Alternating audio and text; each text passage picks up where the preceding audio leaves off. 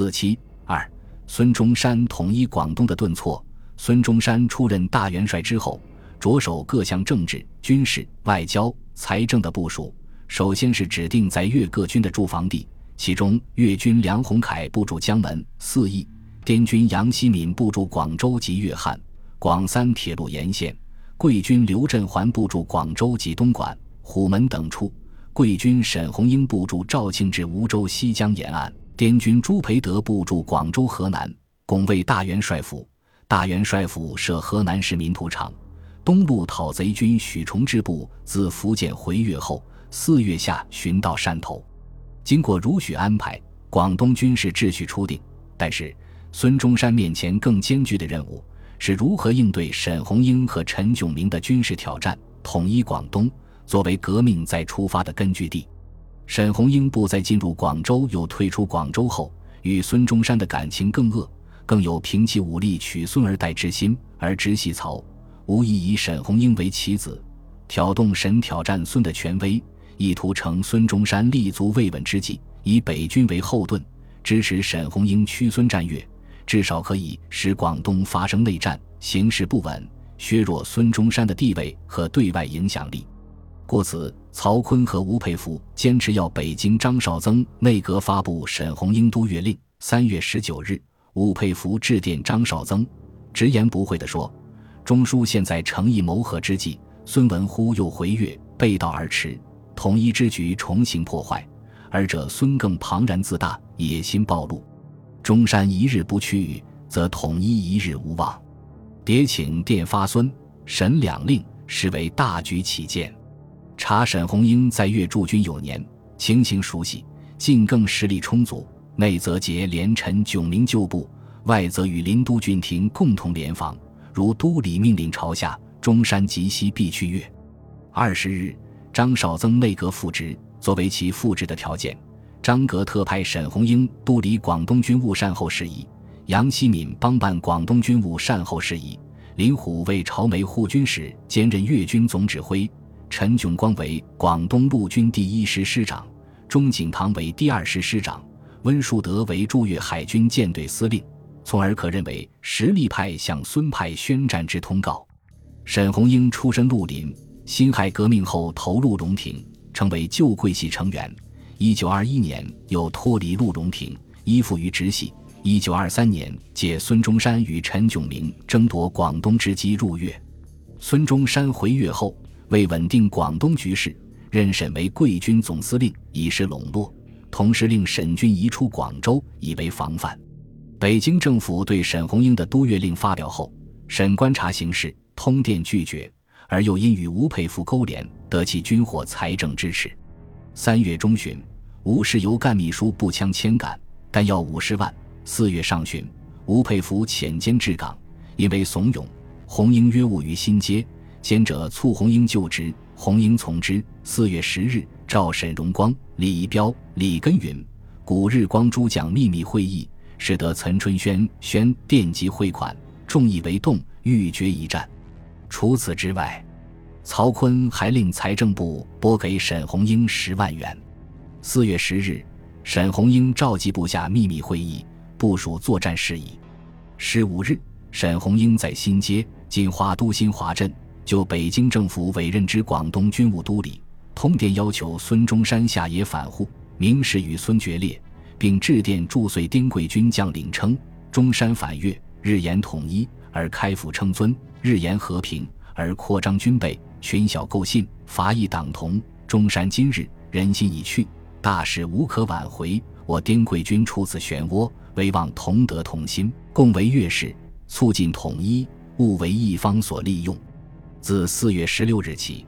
沈鸿英部向广州发起全面进攻，担任阻击沈军攻击的主要是驻广州的滇军，驻广州之外的粤军和桂军刘振环部奉令向广州驰援参加战斗。双方动员的兵力大体相当，都不到两万人，但沈军一线部队的实力不甚强。经过三天的战斗，至十九日，沈军的攻势被遏制，沈军被逐出广州市区，因为粤。贵间的旧有恩怨及沈鸿英的出尔反尔，此次对沈军作战得到广东各界的大力支持。沈军被逐出广州后，原定于新街附近选择阵地，构成第二座战线，以乱军劫掠村市，商团围攻之，故新街遂易不守。广东各界念前敌将士之劳苦，携筹捐款，购物犒师。其后，广东各军继续追击沈军，吴佩孚领江西直军出兵援沈，并鼓动陈炯明部在粤东再起，合力反对孙中山。五月九日，广东葛军攻下韶关，声势大振。北江战事暂告结束。原沈的直军方本人部曹铁林团未战先溃，牵动全线，仓皇奔退，懈怠尽弃，被吴佩孚下令严加惩处，交沈鸿英便衣行事。十八日，广东各军又克肇庆，西江战事亦告段落。但是沈鸿英不甘失败，他致电曹锟、吴佩孚。声称敢蒙曹吴两帅之遇，付托之重，无论如何艰苦，此志始终不渝。表示四方本人部在向粤赣边行动时，急行反攻，务期积极进攻，以报之遇。六月初，沈军乘陈炯明在东江起事之机，在北江和西江重新开始攻势。六月四日战韶关，广东各军对沈军展开反攻。七月三日收复韶关，十八日，李济深率粤军第一师等部，在桂军黄绍竑部配合下赶走沈军，占领广西西江重镇梧州。随后，孙中山任命李济深兼任西江善后督办，黄绍竑为中央直辖西路讨贼军第五师师长，所部归李济深节制调遣。至此，讨沈战事以胜利而告终。广东北路和西路的形势基本安定，不仅有利于广州局势的稳定，也有利于孙中山集中兵力与东路的陈炯明部继续较量。孙中山在军事上面临更严峻的挑战，来自陈炯明。一九二三年初，陈炯明下野后，他与孙中山的矛盾并未解决，其部数万人也未受到严重的打击，而是以退为进，以惠州为基地，集结在粤东。对广州的安危和孙中山的地位都构成很大的威胁，而且陈炯明出身广东，又长期在广东活动，在广东军政界有一定基础，如何从根本上压缩陈炯明的活动空间，对孙中山而言并非易事。陈炯明和孙中山之间的军事攻守行动集中在惠州及东江流域。陈炯明部编有七个军，其中林虎任第一军军长。指挥所部及刘志禄的第四军和李义标的第七军，李元为贵军。沈鸿英败后投陈炯明，分驻兴宁、五华、龙川。叶举任总指挥，指挥雄略的第五军和杨坤如的第六军，分驻平山、金惠东、河源、惠州。洪兆麟任第二军军长，指挥所部及隐迹的第三军，分驻汕头、潮安。一九二三年四月底。陈炯明部将杨坤儒将孙中山派往惠州收编陈旧部的招抚使姚雨平迫走，前东路讨贼军第一军军长黄大伟受北庭搜使，携陈毅重金潜伏香港，遣党羽散布谣言，运动军队，企图扰乱治安，破坏大局。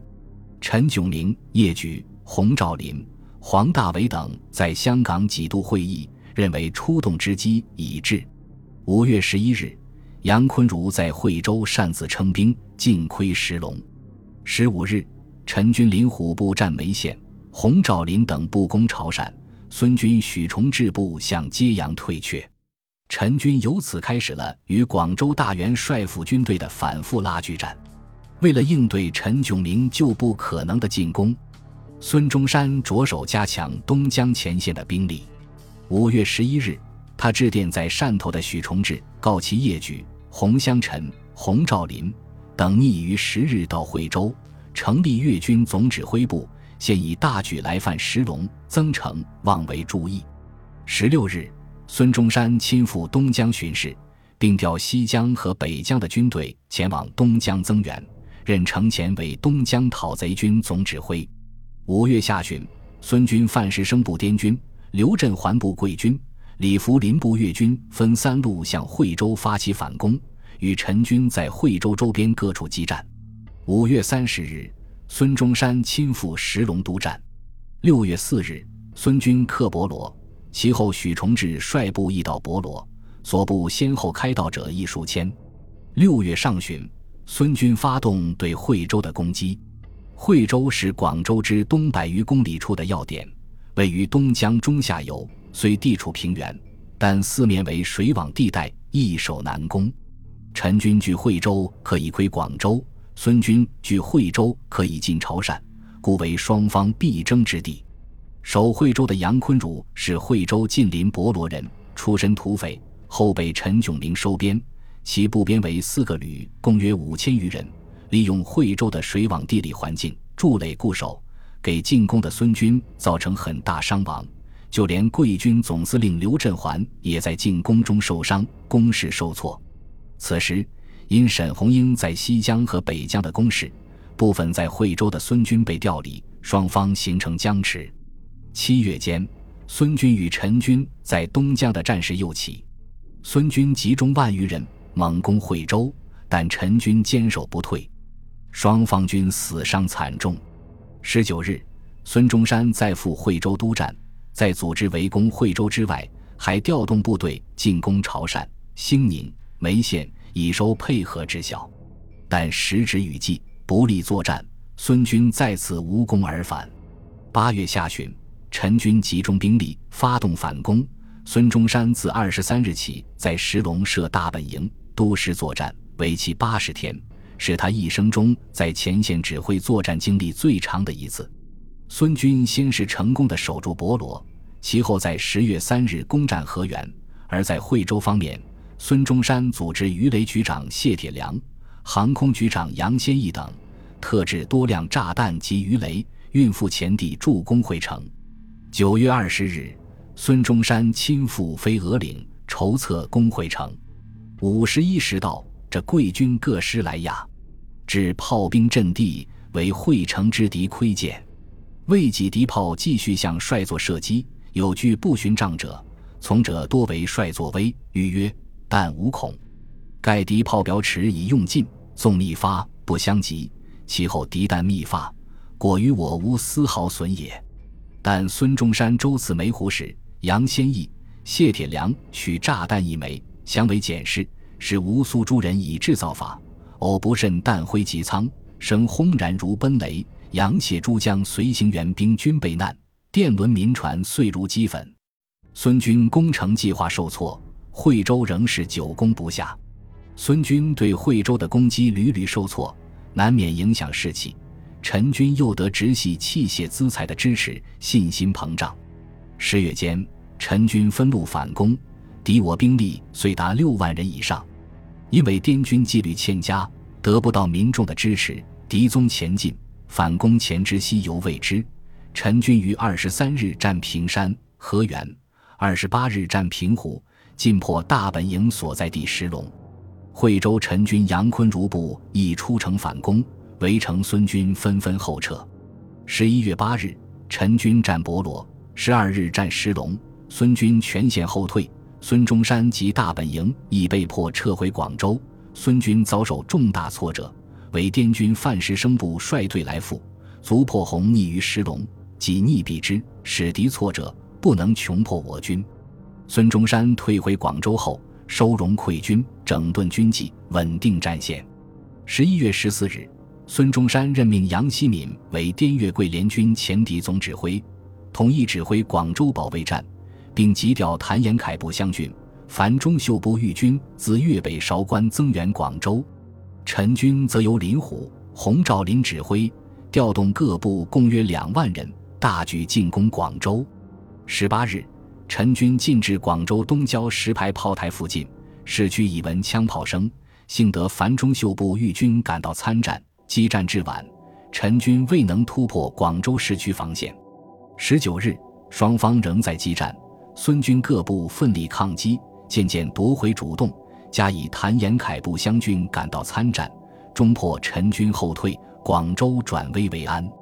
其后，孙军继续追击，二十六日收复石龙，陈军再次退守惠州。就在广州激战之时，曹锟要求吴佩孚转赤沈、洪英、方本人、各部火速前进，以赴戎机而电越局。同时，直系还派人拉拢滇军金汉鼎、杨池生部，只是由于陈军在广州的败退，直系的计划未能实现。孙中山督率所部与陈炯明部的战争进行了半年，期间有进有退，不断反复，终未能实现击败陈军、统一广东的愿望。于此亦暴露出孙军的重大不足与缺失。在讨陈战争中，孙军缺乏统一指挥，各军各有自己的系统，经常是各自为战，不能形成有威慑性的合力，与联合一体的陈军恰成鲜明对照。虽然孙中山多次亲往前线督导指挥作战，但孙中山是卓越的政治家，毕竟不是卓越的军事家。他缺乏现代军事指挥的战略战术实践，他在前线的作用更多在于鼓舞士气，而非实际指挥。更重要的是，因为孙中山没有自己可以直接统领与信赖的基干部队，也没有自己可以依靠的大批量的军事干部，其对外作战总是依靠其他派系的部队。依靠这些部队的领导者与军事干部，而这些领导者与军事干部又不似孙中山那样有长期的革命历史和坚定的政治信念与理想。他们与他们的对手北洋军阀和地方军阀实无本质区别。他们统领的部队士兵也多是当兵为了吃粮，不知为何打仗。以这样的部队，这样的干部，孙中山实在是难以依靠为他开创新篇的基本力量。因此。孙中山的军事实践，更使他痛感需要建立一支从属于理想和信念，能够真正听其命为其用的军队，并且为这支军队培养大批的干部。这也是随后孙中山开办黄埔军校、力求建立党军的直接动因。本集播放完毕，感谢您的收听，喜欢请订阅加关注，主页有更多精彩内容。